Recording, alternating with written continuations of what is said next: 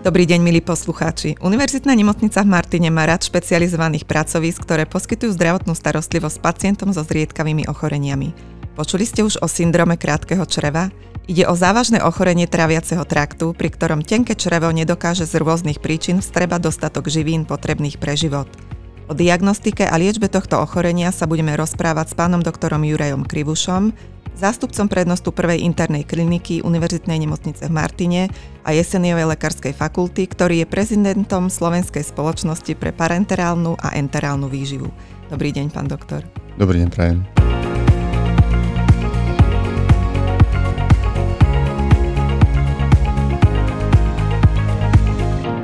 Tí, čo vás poznajú, vedia, že vašim domovským pracoviskom v Martinskej nemocnici je metabolická jednotka. Mohli by ste nám približiť, o akých pacientov sa u vás staráte?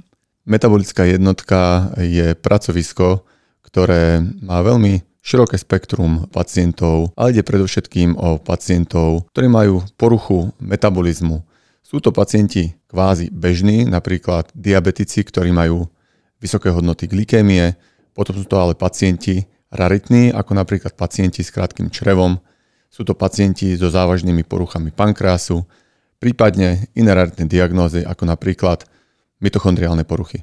Spomenuli ste aj syndrom krátkeho čreva. Ako človek zistí, že môže trpieť takýmto ochorením? V prípade, že ste podstúpili rozsiahlu operáciu v brušnej dutine, kde vám bolo odstránené veľká časť tenkého čreva a ostalo vám okolo 150 až 200 cm tenkého čreva, takmer s istotou sa u vás vyvinie syndrom krátkeho čreva. V prípade, že po operácii neviete, koľko čreva vám ostalo, ak bola operácia robená na teda tenkom čreve, typickým príznakom e, syndromu krátkeho čreva je hnačkovitá stolica, ktorej bieva viac ako 1500 ml za 24 hodín a typickým príkladom alebo príznakom e, krátkeho čreva alebo syndromu krátkeho čreva je podvýživa a chradnutie. Aký je rozdiel medzi črevnou nedostatočnosťou a črevným zlyhaním? Tieto dva stavy je potrebné veľmi exaktne rozlišovať, kým pri črevnej nedostatočnosti vieme zabezpečiť stabilitu, integritu organizmu, prežívanie pacientov prípravkami, ktoré sú špeciálne upravené tzv. enterálnou výživou, aby sa ľahšie v čreve strebávali. Pri črevnom zlyhaní v podstate je pacient odkázaný na podávanie živín a rehydratácie, to znamená tekutín, do centrálneho venózneho riečiska cez špeciálne katétre alebo komórky, ktoré sú implantované pod kožu. Ide teda o tzv. parenterálnu výživu? Áno, ide o parenterálnu výživu, ktorá môže byť podávaná buď v nemocničnom prostredí, to znamená ústavnou zdravotnou starostlivosťou, alebo si ju pacienti, čo je častejšie, podávajú v domácom prostredí. Aké podmienky musí splniť ten pacient, aby to dokázal doma zrealizovať? Pacienti, ktorých indikujeme na domácu parenterálnu výživu, podstupujú určitý zaškoľovací proces v rámci hospitalizácie, jednak pacient, jednak jeho najbližší príbuzný a naučia sa celú metodiku podávania parenterálnej výživy v domácom prostredí.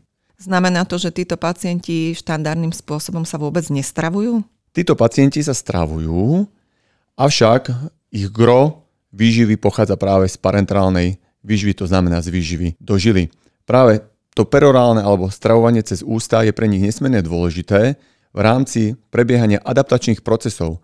Napriek tomu, že máte krátke črevo, to črevo neustále potrebuje stimuly, aby sa prispôsobilo novým podmienkam a prípadne, aby začalo viacej vstrebávať. Nakoľko ide o veľmi závažné ochorenie, pán doktor, aké sú možnosti liečby krátkeho čreva a črevného zlyhávania? Liečba zahrňa komplex rehabilitačných postupov v kombinácii s parenterálnou výživou. Rehabilitácia čreva je zameraná na stimuláciu rastu črevnej sliznice stravou cez ústa, podávanie rehydratačných roztokov, operačné výkony na zväčšenie rezorčnej plochy tenkého čreva. Medikamentóznu rehabilitáciu predstavujú lieky, ktoré spomalujú pasáž tráveniny črevom, to znamená umožňujú dlhší kontakt tráveniny so sliznicou čreva a lieky na zníženie produkcie žalúdočných štiav. Uvedené rehabilitačné postupy zvyšujú šancu pacienta s krátkým črevom a črevným zliehaním na odpojenie od parenterálnej výživy alebo redukciu jej objemu. Domáca parenterálna výživa samostatne a alebo s rehydratáciou sa podávajú teda do veľkých ciev cez katéter alebo podkožnú komórku pacientov v domácom prostredí po zaškolení pacienta a rodinného príslušníka. Domáca parenterálna výživa sa podáva buď ako celková, to znamená 7 dní zo 7, alebo ako doplnková, napríklad 3 dní zo 7. Dospelý pacient môže podstúpiť aj transplantáciu čreva, ktorá sa však na Slovensku nevykonáva. Dospelí a detskí pacienti môžu po splnení indikačných kritérií byť liečení aj modernou liečbou, to znamená GLP-2 analógom, ktorá u niektorých pacientov môže viesť k redukcii objemu výživy podávanej do katétra, prípadne k úplnému odpojeniu pacientov od domácej parenterálnej výživy, to znamená dosiahnuť črevnú autonómiu. Tento liek pôsobí tak, že vám zväčší objem alebo plochu, ktorej sa výživa a tekutiny v čreve rezorbujú. Koľko máte takýchto pacientov v evidencii? Pacienti, ktorí prešli našim pracoviskom, od roku 2011, keď sme boli vlastne druhé pracovisko na Slovensku, ktoré poskytuje e, liečbu a management pacientom s krátkým črevom, bolo ich 39. Aké ochorenia vedú k črevnému zlyhaniu a syndromu krátkeho čreva? Mali by rodičia nejako spozornieť? Vyskytuje sa toto ochorenie už aj v detskom veku? Áno, ako bolo povedané, e, postihuje ako dospelých, tak aj detských e, pacientov.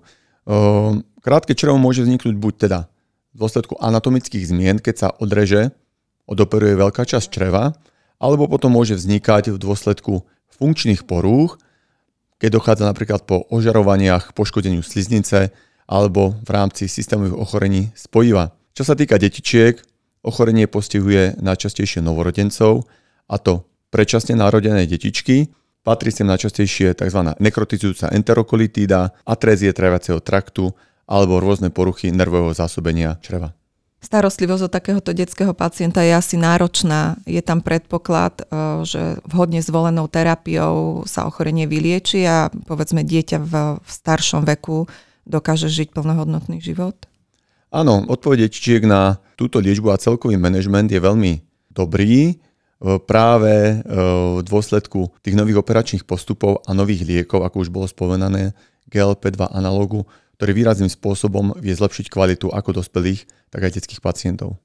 Čo sa týka dospelých pacientov, aký režim musia mať nastavený pri tomto ochorení?